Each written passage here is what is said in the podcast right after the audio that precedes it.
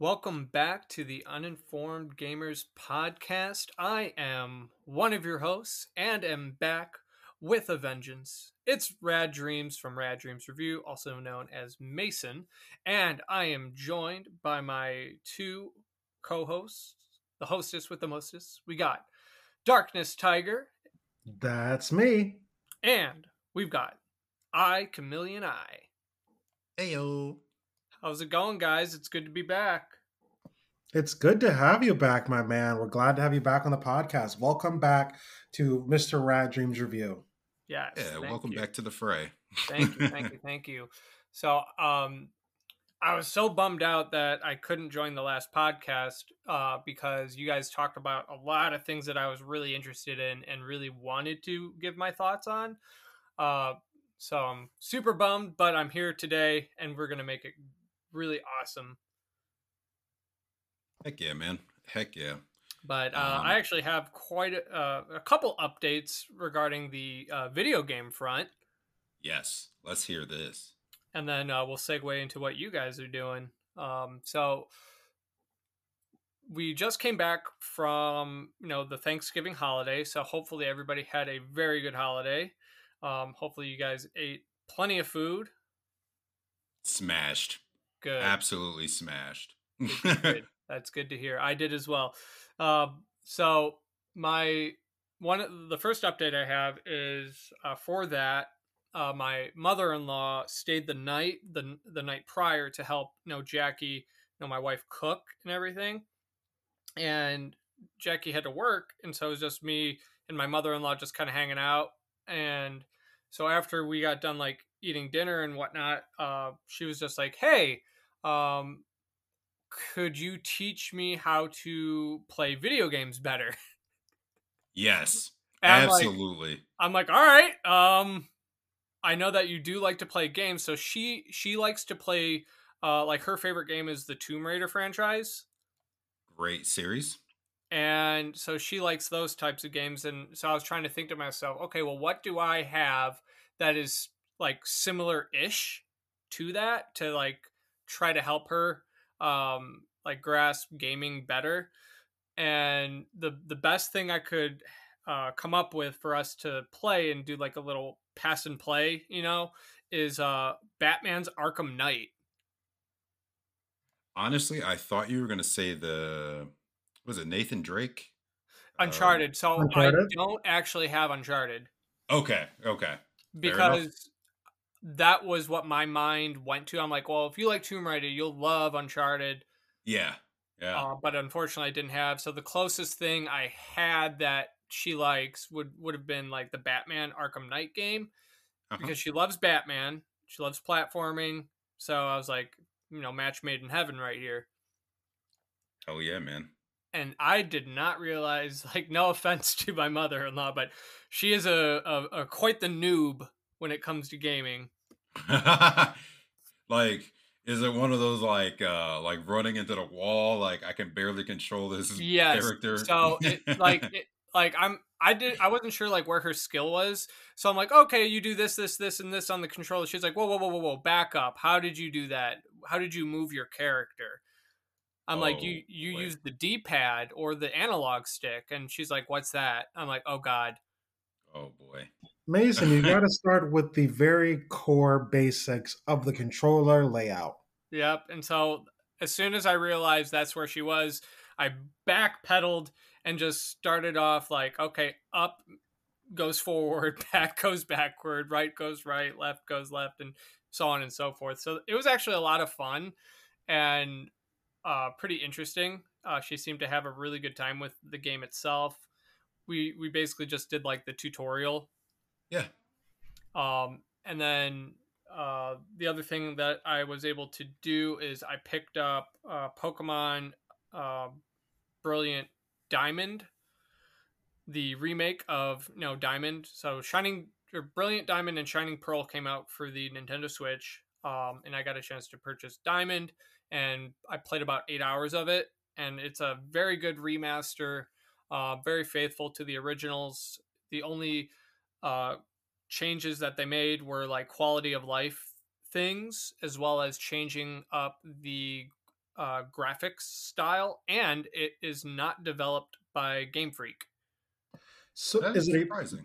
Is it a better remaster than what we're seeing in the GTA trilogy realm? Oh, 100%. And so here's what's funny about that, Devin. With these new Pokemon games, there are glitches. There are.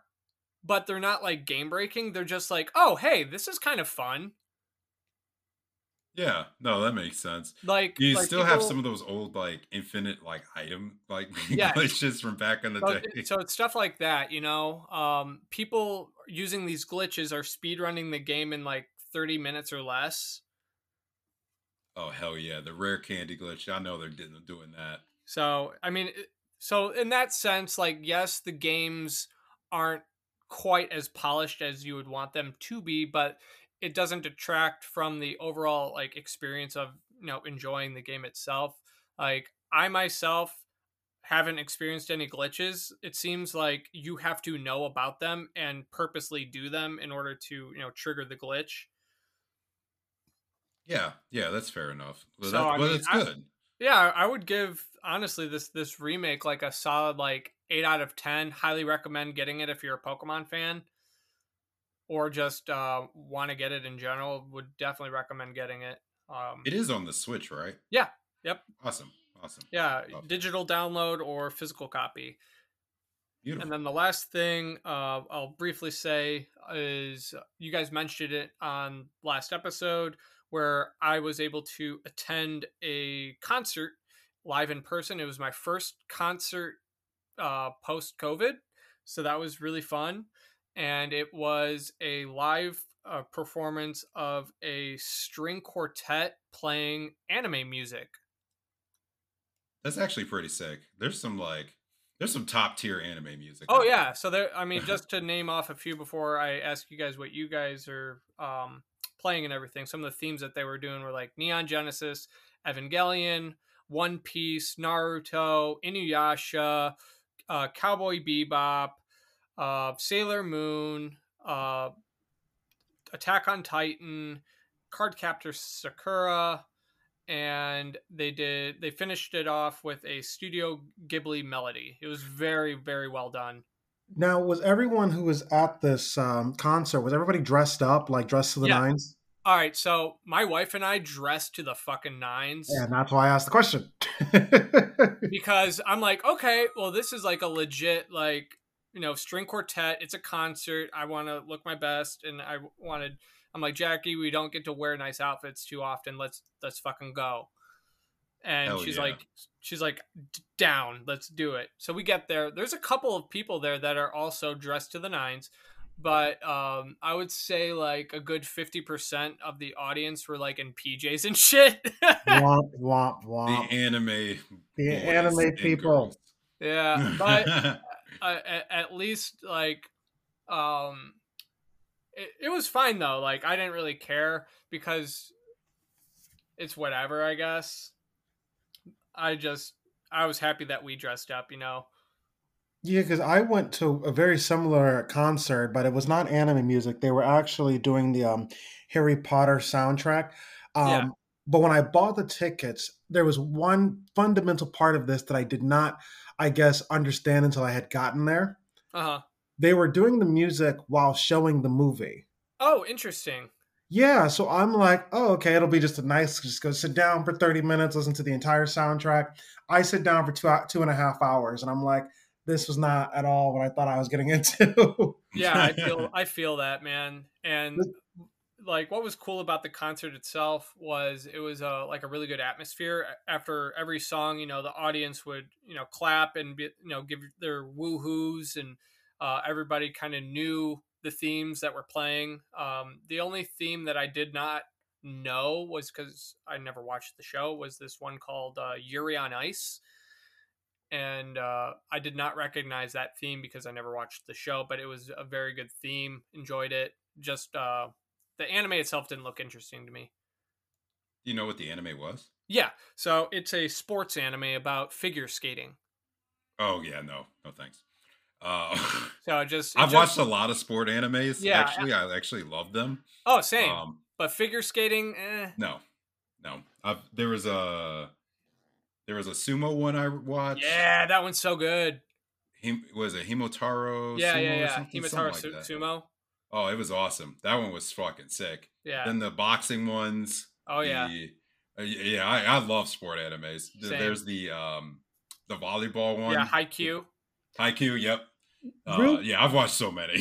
Real quick, and this, you guys might not remember this, but this might just be a memory that I'm making up, and it's been implanted in my head by the Inception people. Oh, but I remember when we were younger, and this was shown on American TV. I don't know if it was like, I want to say it was Saturday morning cartoons, but I could be wrong. Okay.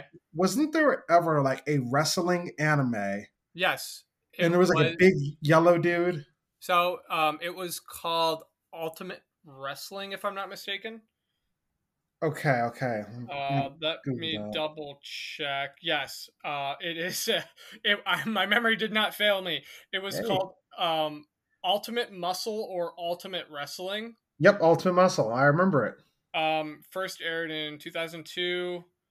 But yeah, solid show actually. Not a lot of people fuck with it, but it's a good one.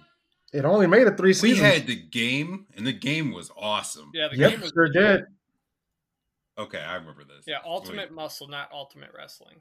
Okay, just making sure that wasn't just like a fake memory that was. No, you are correct, sir. That is a definite show and anime.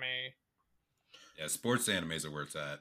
Yeah, like the my all-time favorite one is Hajime no Ippo, which is a boxing one. Same. Love it, but. Enough about that. What have you guys been up to? Chris, you want to go ahead and take the lead on this one? Yeah. I'm still doing pretty much more of the same. Halo Infinite, the Agatha Christie ABC murders. Yes. And Dead by Daylight. Those are my primary 3 right now. Very nice. Still loving them. Very good games all around. So with everybody on the podcast, at this point, everybody on this podcast who listens knows that I travel incredibly regularly. This week, I'm actually in Mexico, and whenever I travel, I bring my Xbox Series X with me because I need something to do, because I'm not always allowed to just go out and wander off by myself, especially now that I'm in Mexico. I'm not really allowed to do that. So I brought my Xbox through 3 airplanes and 4 airports. I drive about 40 minutes to my hotel, finally check into my hotel, and I'm like, you know what? I'm going to just go ahead and set up my Xbox. I'm going to go put on some Netflix or HBO Max. I'm going to relax and just lay down because I've been traveling all day. As I'm taking my Xbox out of the bag, I'm like, okay, I'll set it here because this is the same place I put it last time. Now let me go ahead and grab the cords.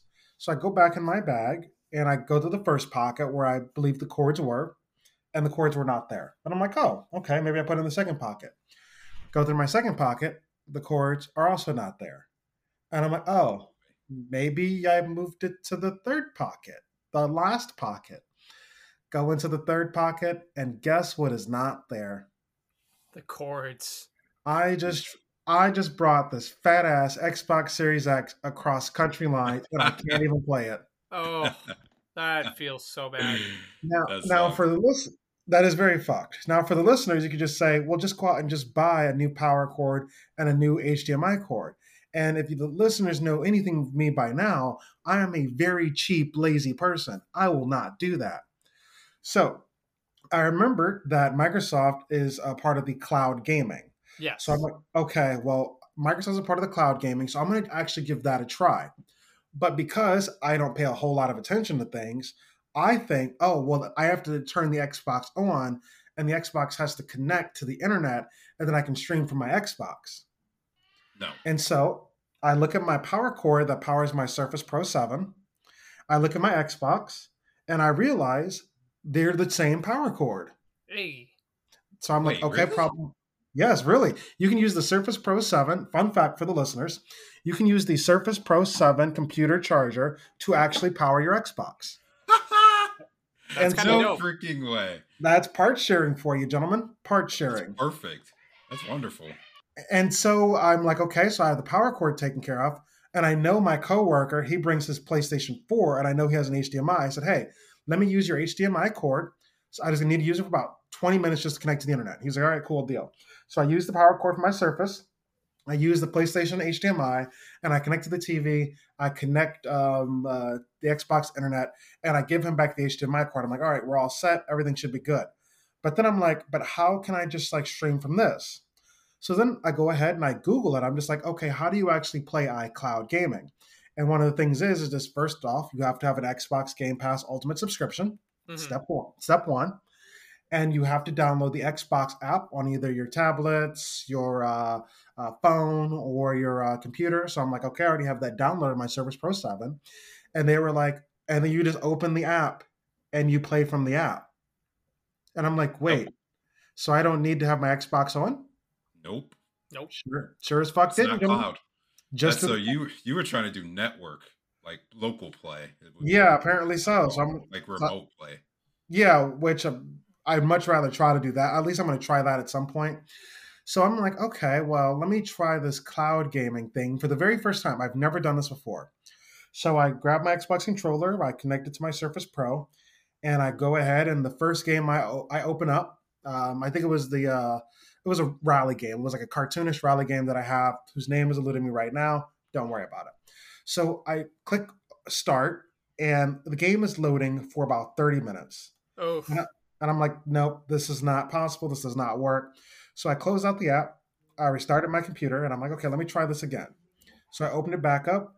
I tried the exact same game because, again, it's not a high-powered game. It should be pretty simple. It's not like Skyrim or GTA 5 or Call of Duty. And so I tried it again. After about, I would say about less than a minute, the game starts right up. I'm going to tell you this right now. The graphics are not that great because this is not a strong internet connection, but it does work.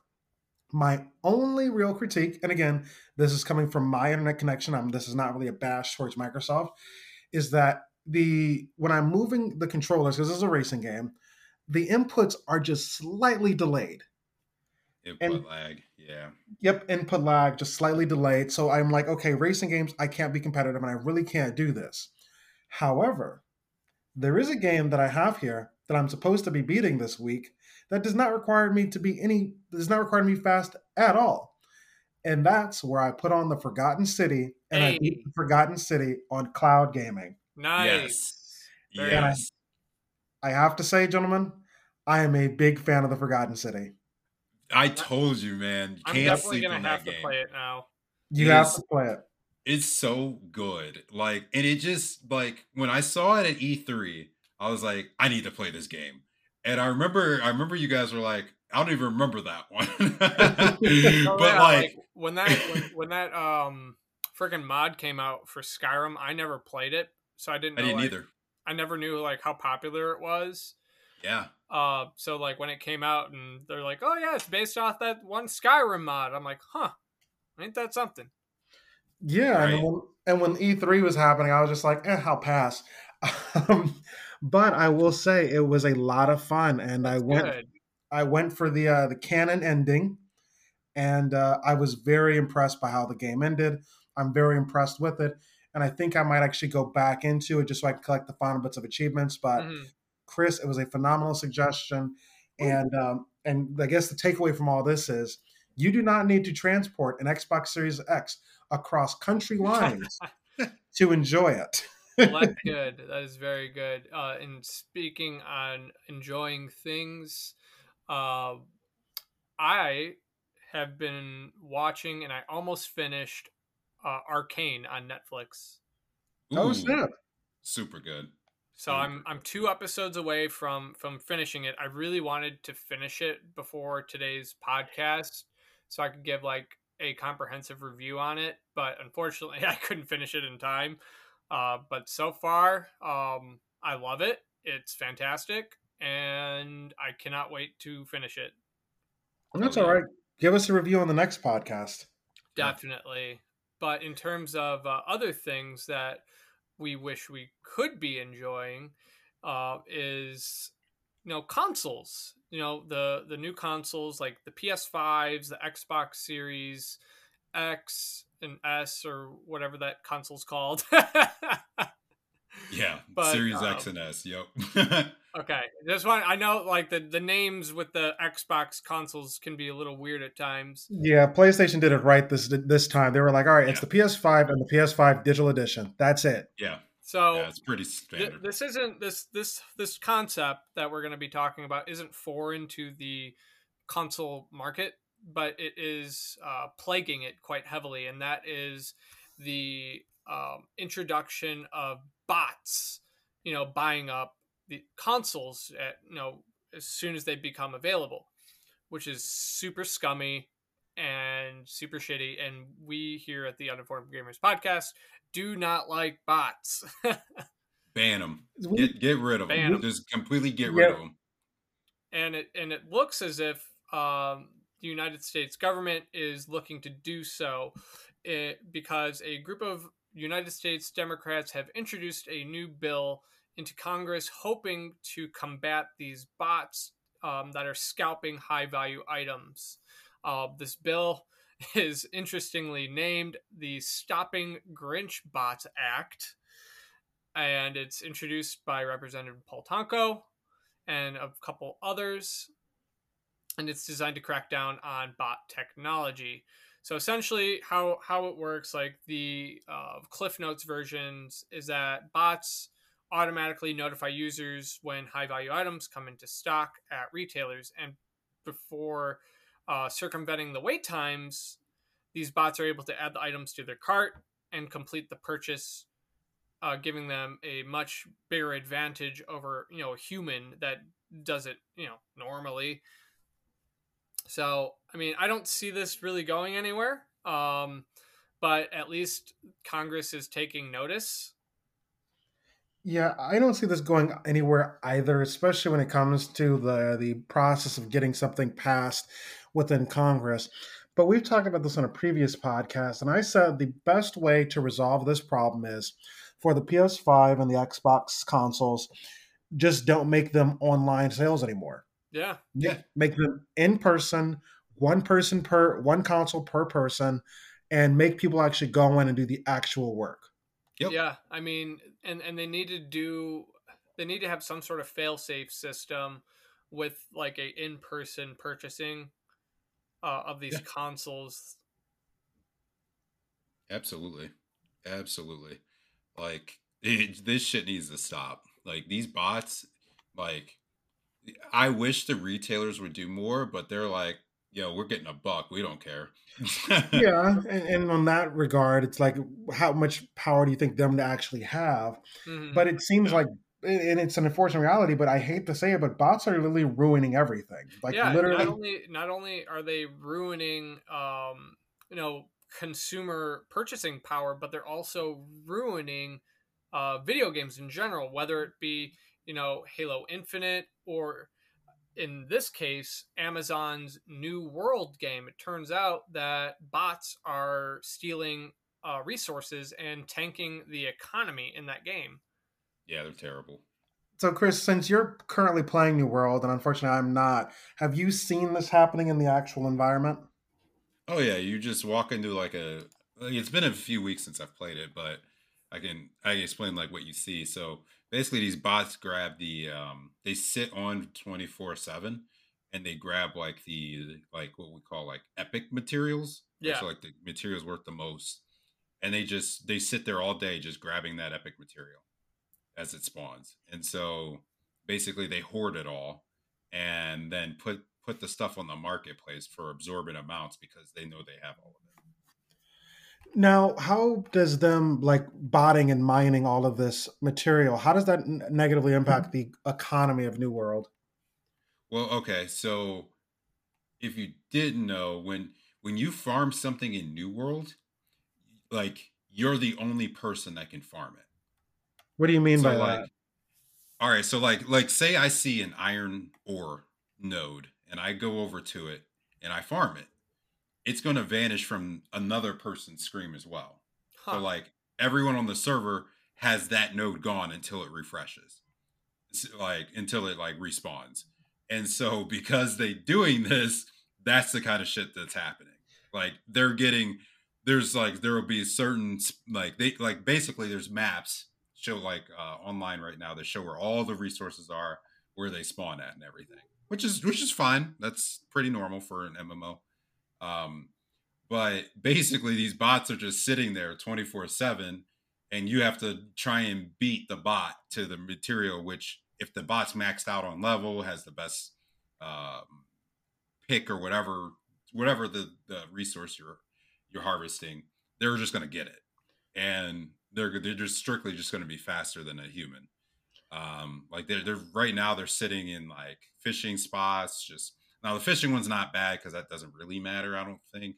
But like certain ores and certain trees and stuff like that are pretty rare, and it takes them a while to spawn back. So the bots are just hogging shit. So, like, do these ores respawn in the exact same place? Like, how do the bots know, hey, this is where I need to walk over to? Yeah. So, like, they do respawn in, like, the same spots. I don't think they've ever made it dynamic to where it can change. It's pretty static.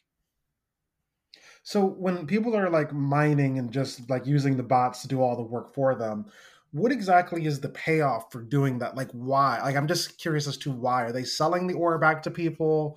Probably selling it. You can basically there is a whole real money like thing going on. Like, it's not legal to do it in the game because if they find out you're doing it, they'll ban you. Yeah. But just like with most MMOs, you can pay real money for New World gold. And so they're probably putting all that stuff on the marketplace, selling it, and then turning around and selling it probably on like on a real money like site. Yeah.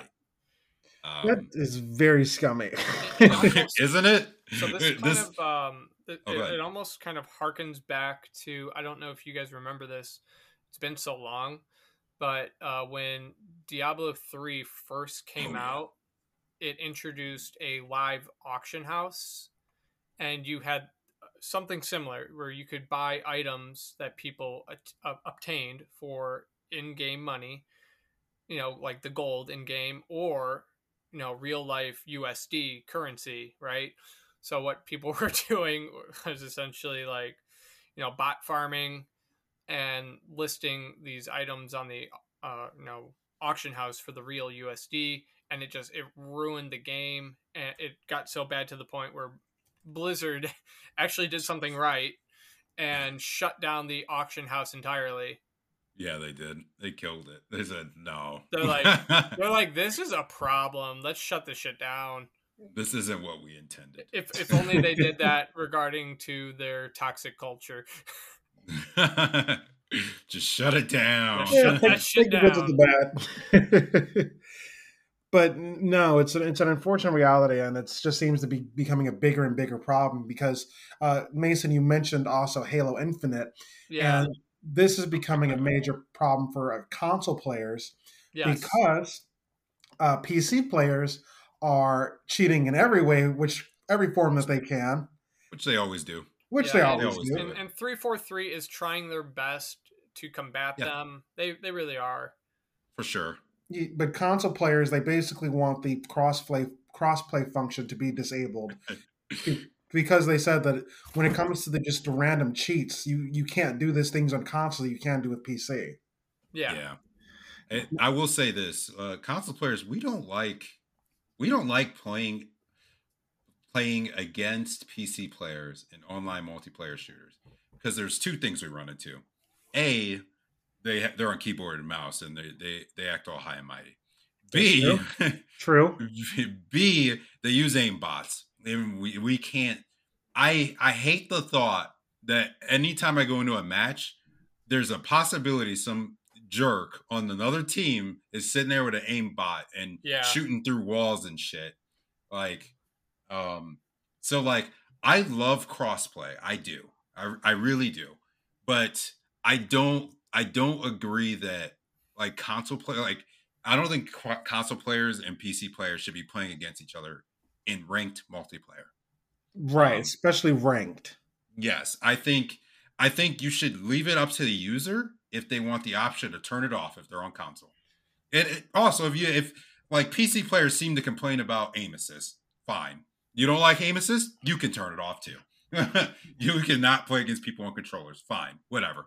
We both sides do not like each other in that aspect. Now, I will say crossplay is great for co-op games. It's fantastic. Yeah, yes, of course. I agree with that. Absolutely. But it, like, there's certain things is like that. It's just it just doesn't match up right. It never has. I guess I'm old school in the fact that I don't believe in using aim assist. I believe in just getting better. It's on by like automatically. You can't turn it off, I don't think. Well, whatchamacallit, even like, because there was an article I was reading about. When I was reading this article, there was a guy who I guess was a PC player. He got 19 kills before anybody was able to stop him on Halo. I believe it. Yep. That's insane. That's insanity to me because, one, you're not good. You're using computers and bots to help you be better, but you're not actually good. Yeah. Yeah, no, 100%. Right, because I know, like, Counter-Strike.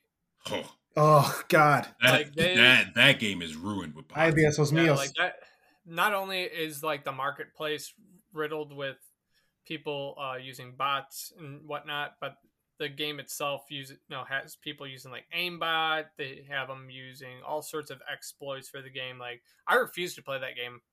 Same. Yeah, it's pretty bad.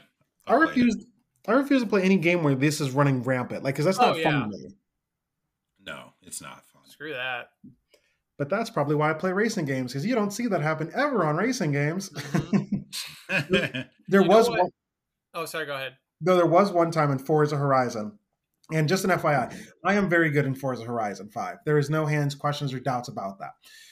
One of the events had us racing, multiplayer racing against unbeatable Avatar Drivatar. So basically, the AI is on the most difficulty setting there is. Okay, so I tune my cars to be a certain type of way, and I drive my cars a lot before I go into the race. A lot of the normal gamers who join don't actually check their car. They just hop in and they run straight into the wall, then they quit out. Well, when I don't do that, I usually get pretty good at this and I get pretty improved. There was one race where it was an unbeatable Drivatar and I was like, all right, I got this. I was going around them turns so quick. I was beating lap times like you ain't never seen before. And then there was one guy, his car was glitching all over the map, left and right, up and down, going through walls. That guy who was clearly cheating beat me by less than a second. Wow. That's funny. I am that good. I can't beat the full-on cheats, but I'm getting much better at it. That's funny. Sweet. Yeah, so we had a holiday that just passed. Yes. Thanksgiving. Yes. Yeah. And Thanksgiving, and then the tech world loves Black Friday. Yes. Yes, they do. They love that, and they love Cyber Monday. Now, did you guys go out for Black Friday this year? Did you guys actually go stand in some lines? Oh, really? I did a little bit. Yeah. Yeah. I went out Friday night. Yeah, Friday night. Okay. That was at like Friday afternoon, somewhere around there. I didn't go Black Friday shopping. I just went to go see a movie on Thanksgiving because I have everything that I need. But this year, when it came to Black Friday, a lot of people went to the Walmarts, went to the Best Buys, and even on Monday, Cyber Monday, flooded Amazon to buy their consoles because obviously Christmas is coming up right around the corner. Yeah. And usually we have there's a weird little war going on between consoles as to who sells the most amount of consoles. Mm-hmm. And generally, I believe right now, PlayStation's taking the lead because they've sold quite a lot for the PS5. Absolutely. I believe in July or September, it was Xbox. So this month, it actually is going to be the console that sold the most at Black Friday, which means we're going to give this console the win for the month of November. Went to Xbox, but not to the console you're thinking of. The winner of the most sold consoles this year was the Xbox Series S. It's the best-selling console on Black Friday. Yeah. And you know what I think it is? I think people are just like, well, I can't get the Series X, so let's do this one. Yeah. I think there's a few things going on here. The S is like in stock. Like you can I can go to a few sites probably right now, and I can probably get the S. And that's big. You've got Xbox has Game Pass. Xbox has been fucking like hammering it home with Game Pass. Killing it. They've been killing it with Game Pass. And you hear about this digital box. It's a little less powerful than the X, but it's still pretty damn powerful. It has next gen hardware in it, we're going to call it. You hear that you can use this and it run like the newer games. You're like, well, for only $300, that's not bad. And so you're seeing these families be able to be like, well, this is a really good budget option. Let's grab this. Because the Switch isn't in stock. Like if you want the Switch OLED, good luck. The PlayStation 5 and Xbox Series X not in stock. Nope. You have to like super watch because of bots buying everything. The only thing in stock that I saw, even on Black Friday, was just like the regular Switch. Mm-hmm. Yeah, that was in stock, absolutely. But yeah, like most people. A lot of people have that one already, and they're like, "Well, I want the OLED." But the OLED is just like not obtainable at this point. Yeah, I've actually never seen it in stores or online in stock. Me either. Same. So yeah, like this is actually a pretty big win for Microsoft. I see now why they just didn't go the PlayStation route. We're just gonna have a Series X and then the Series X digital. I get it, because you can now attack both the Xbox market, and you actually can hit a bit of the PlayStation market. Yeah, and that's because they were like, well, I kind of want to play some like Xbox games on here. There's some maybe it's a few exclusives, or hey, I can just have this box and put Game Pass on it. We all are hearing about all these games going to Game Pass, but I'm still a primarily PlayStation guy. But I can have this little side piece going, side chick, a little side chick. It's a big win for them. I'm really happy that it's paying off. I think that, as you said, Chris, there's a level of availability, but there's also price tag. Yeah, yes. $300. $300. It's competing with the Nintendo Switch at that point. So you're taking from everyone at the same time. And honestly, from everything we're saying, the Series S is a fantastic console for a casual gamer. It's going to make a great little gift for the holiday season, and it's accessible. Yes. Yeah, absolutely. And honestly, like you hit it right on the head there for especially for like a small kid who is really wanting it for Christmas, and his parents can't deliver, or his or her parents can't deliver the Series X. They give the child the next best thing, which is the Series S, so the child can be very, very happy and have an awesome Christmas. Exactly. Now let's change it up just a little bit, and let's talk about some things that you guys would spend your money on. Do you guys like fish? Are you guys into like boating or anything like that? I am. Okay. I don't fish, but I like boating. Yeah, I like boating too. Usually, Well, before my dad sold his boat, I liked to go boating with him and go fishing with him. But then he had to sell his boat because the upkeep on it was too expensive. Yeah, owning a boat, like what is I think the acronym for boat is break out another $1,000. Boats are notoriously expensive, especially when it comes to maintenance. Yeah. They basically say if you're going to have a boat, it's best to rent it.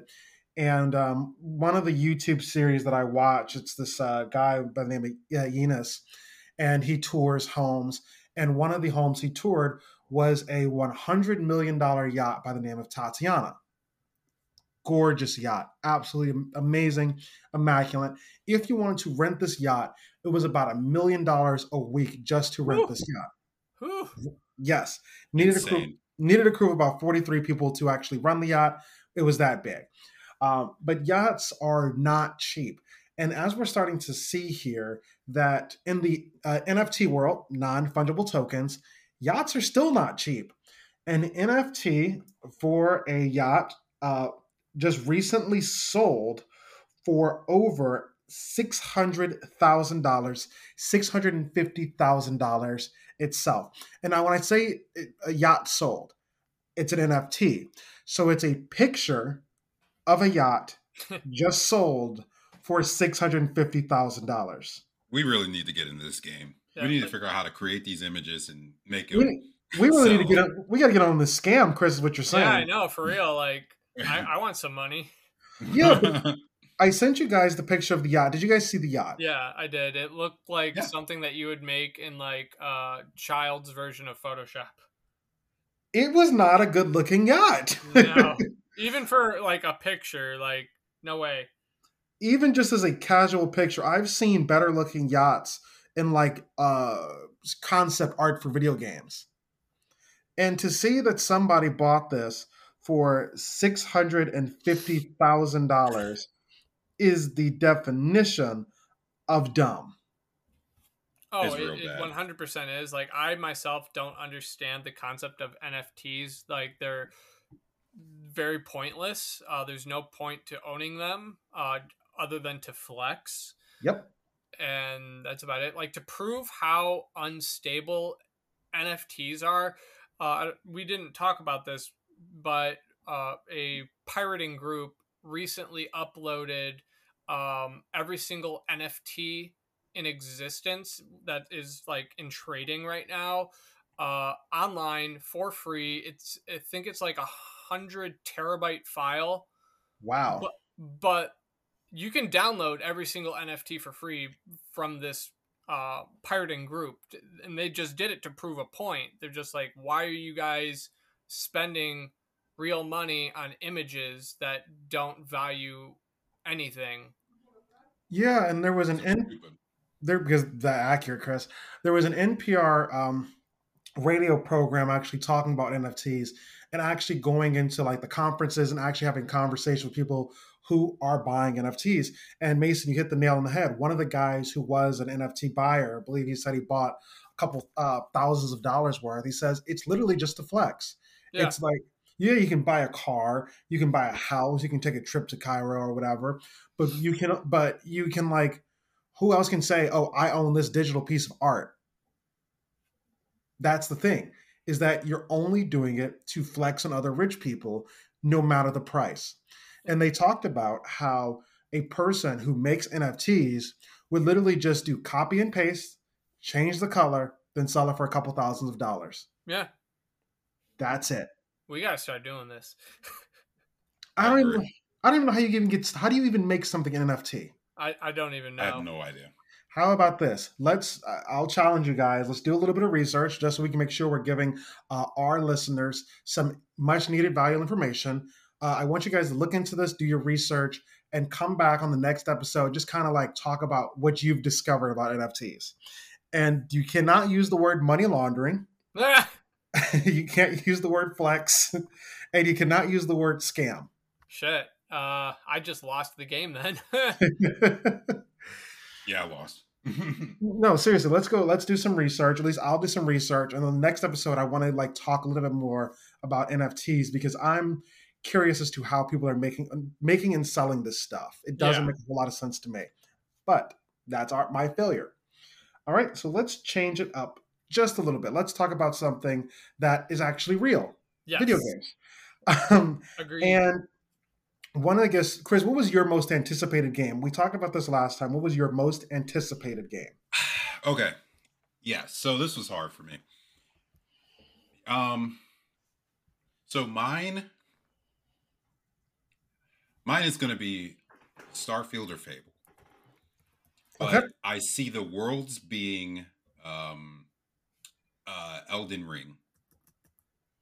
Okay. That's me. Well, the reason I bring that up is because last time you said Starfield, and there was a clip in which you shared with the group where Tom Howard is kind of talking about the inspiration, the ideas, and the thoughts behind what he's expecting out of the next big Bethesda game, Starfield. And the video was weirdly, like, satisfying. Now, I'm going to be honest, I only watched, like, maybe a minute of it. No worries. That's what Chris and I are here for. So I can't really comment too much on the actual like content of the video. Yeah. I'll talk a little bit on it. So basically, Starfield has a Twitter page. And for those of you that don't know, this is Bethesda's Game Studios' next new IP. And it's coming next year. I want to say in November? Yeah, it's either November or December, but I think almost all Bethesda games come out in November. Yeah. So without delays, that's what they're saying. So I don't know if there's going to be a delay, but that's what they're saying. So there was a sit down between Tom Howard and it seemed like they I don't know those other people, but I think they're executives higher ups in the Bethesda Game Studios realm. And so I believe they're all in the creative process of how Starfield came to be, and they were just it was a little panel. It was pretty cool. So they gave their insight into how they went about creating this this new world, what went through their minds. It was incredibly fascinating. Just to I would it was so fascinating where I would love to sit down with that panel and just talk with them about even just games they've had in the past. They talked a little bit about say Skyrim, a little bit about Fallout.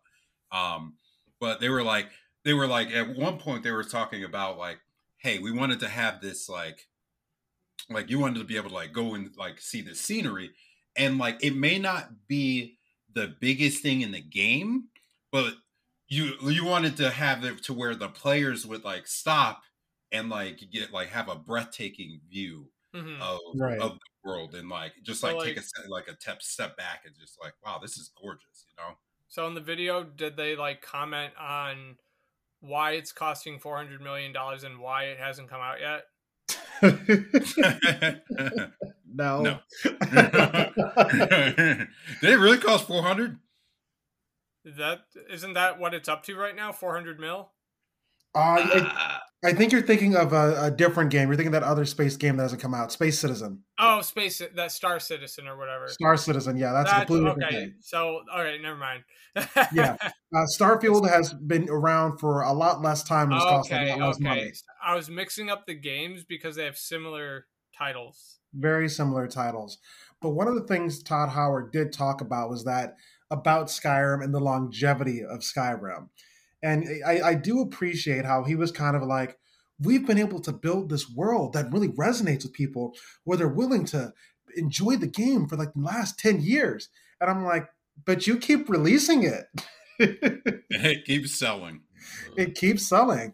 But one of the points that really resonated with me, though, was when he was talking about how some players will just sit and watch the sunset.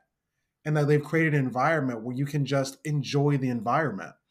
And for me, that resonated with me because I think that's one of my favorite things is the environment, such as Forgotten City. It is such a great environment. The characters are lovable. And it's not even necessarily the gameplay itself. It's really the environment as a story. And that's what we saw out of Skyrim. And I think that's what I'm most excited for out of Starfield as well. Yeah, yeah. So this is a real quick tangent. So I was literally in a party chat earlier with my buddy Dana, and I think I was talking about Starfield, and he was how he was going to he was talking about how he was thinking about buying the new Skyrim DLC and this new Skyrim game again, and playing through it again. I'm just but why? I was just dude, just you're the reason why it won't die. You're the reason why Elder Scrolls 6 isn't out. Just let that game just sit. And what was Dana's answer? Can we get Dana in on this podcast so we can interrogate him ourselves? Him and me and my buddy Kevin both went to town on him for that. I was just dude, you need to let that thing die. Just let it go. Just let it die. But he didn't have a real answer. He's I don't know. I just really want to play it again. Well, fair enough, but sidebar is not really a tangent, but it's a little quick sidebar. When they were talking about Grand Theft Auto, the Definitive Edition or whatever, there was a really long article, and it was talking specifically about Grand Theft Auto San Andreas. and how when the original Grand Theft Auto San Andreas came out, there was so many positive memories, basically like this is the best game ever. The music is fantastic. It had held so many amazing memories for them. So when the original Xbox One came out, they played it, they loved it, felt the exact same sense of enjoyment and joy. And then so years and years later, they went ahead and they got the Definitive Edition, and they played the Grand Theft Auto San Andreas Definitive Edition, and they said, this kind of messed up my memory. This is not at all the game that I remembered it being. It's so outdated and it's so broken. It's just not fun anymore.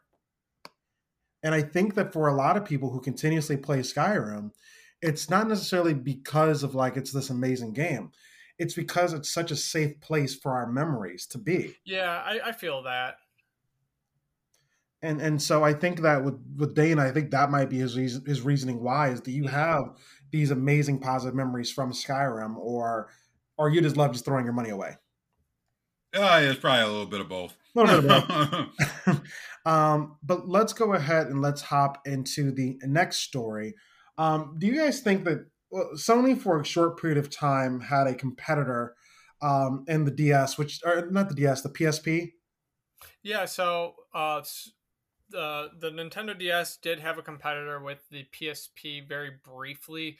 It did see like some success, but it didn't see enough to the point where, you know, PlayStation could sustain it continually. So they ended up, you know, benching the PSP, and then they tried again with mobile gaming with the PS Vita.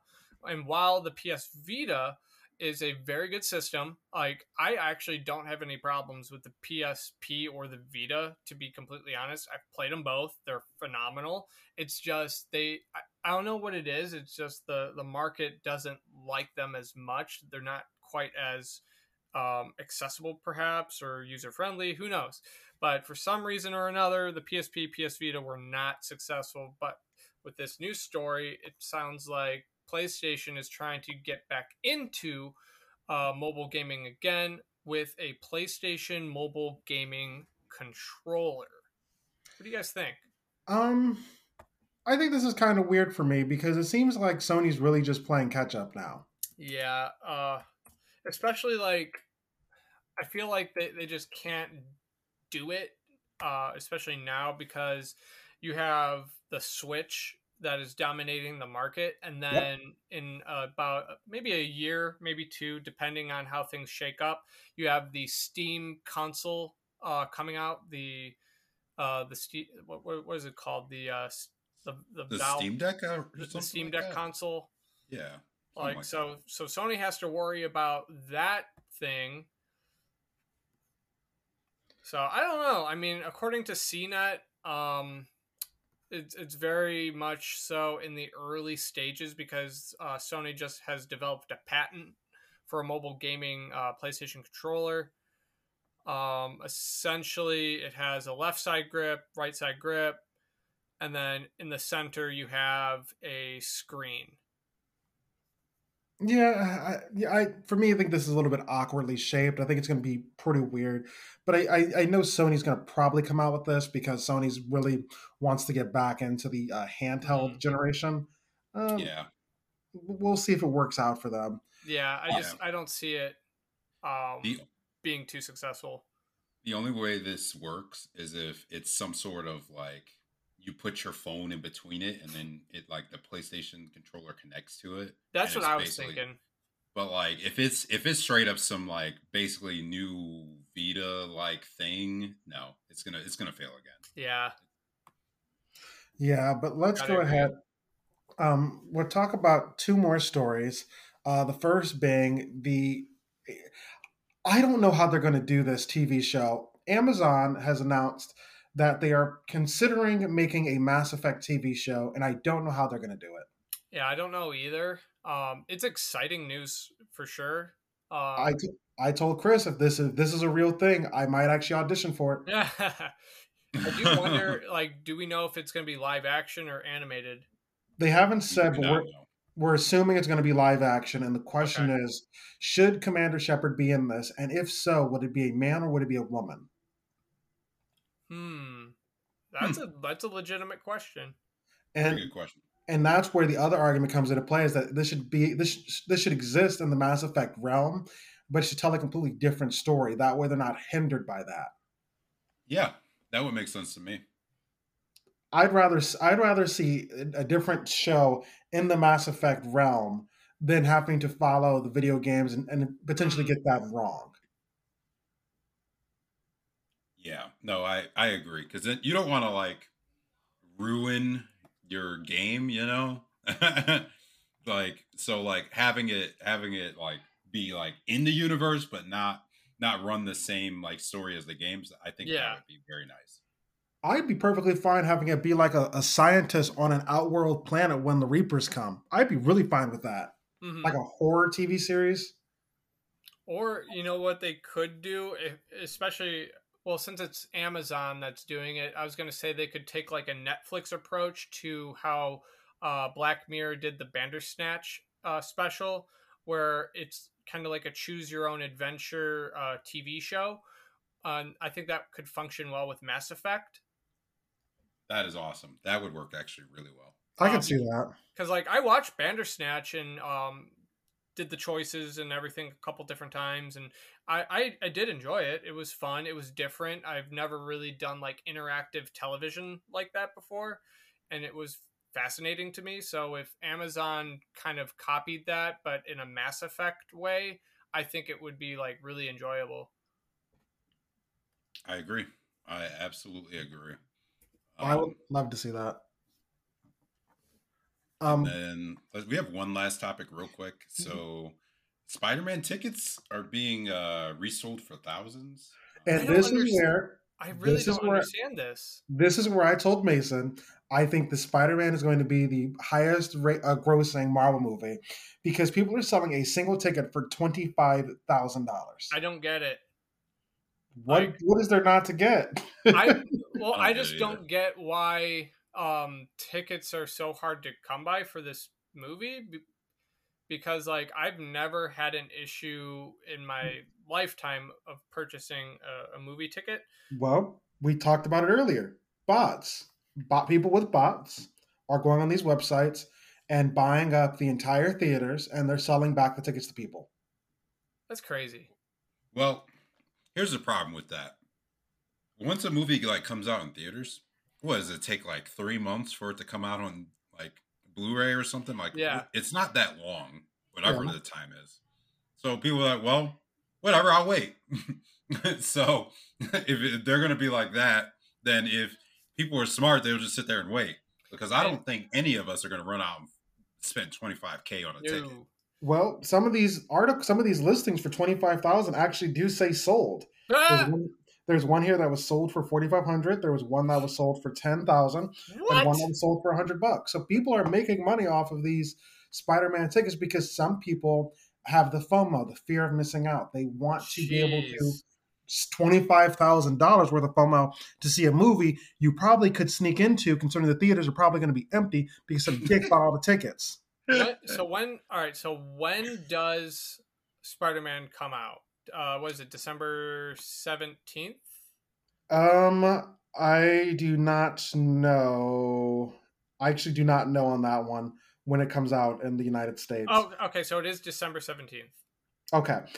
So now that I've seen this, now that I've seen scalpers making a bunch of money, I'm going to go watch the movie. And I'm going to spoil it. So guess what, guys? What? So while we were talking, I brought up Regal Cinema's website to see if I could pre-purchase a ticket for the movie. Mm-hmm. Every single Regal theater that is nearby me has plenty of options to choose from. Wait, so you mean to tell me you don't have to go to eBay and spend $25,000? Nope. So you can even watch it in IMAX. You could do 2D or 3D. The 2D showings, they have a showing every 15 minutes. Jesus. That's hysterical. So please. Yeah. If you're listening to this, do not buy these tickets. Either wait for the movie to actually come out and like just look up ticket listings at your theater, save yourself that hassle, save yourself that money for one thing, and just, yeah, just be safe, be smart, you know, no need to don't get scalped. So that is the uninformed gamer's top tip for the week. Yeah, don't get scalped. Yeah, don't get scalped. Like, so here's the thing. I can buy a maximum of 10 tickets per transaction on the Regal website. But like, why would I? Because you can sell them for $25,000 a piece. I guess. But just be careful, guys. You know, if you're listening to this, just be very careful. All right. Well, I guess on that bombshell, we are going to bring this episode to a conclusion. Yes. As always, I am Darkness Tiger. You can find me at the top of the leaderboards of Forza Horizon 5. You can also find me controlling the Twitter page at Uninformed Gamers. Be sure to give us a like, a subscribe, even leave a little review for us. Let us know how we're doing. And as we said previously, don't get scalped. Go ahead and give you guys your sign-offs. Yeah, guys, don't get scalped. I've been Mason, also known as Rad Dreams from Rad Dreams Review. Feel free to check me out on my YouTube channel, Rad Dreams Review. Some spicy market news has been going on in the Digimon trading card game market itself, so feel free to go to my channel and check that shit out. I got more topics coming up just about that very thing, so if that interests you, feel free to check me out. And amongst other things, feel free to follow me on Twitter, rad_dreams, or Twitch, rad_dreams. Awesome. And I am Chameleon, or Chris. You can find me at twitch.tv/iChameleonEye, and on Twitter at ChameleonGames. It's a pleasure. And to nail it home again, don't get scalped. Yes. But hey, thanks again for tuning in. Like they've said, just feel free to like, comment, subscribe. We love to hear from you guys, and you'll hear from us again next week. So. Yeah, definitely. All right. Well, bye, guys. Later.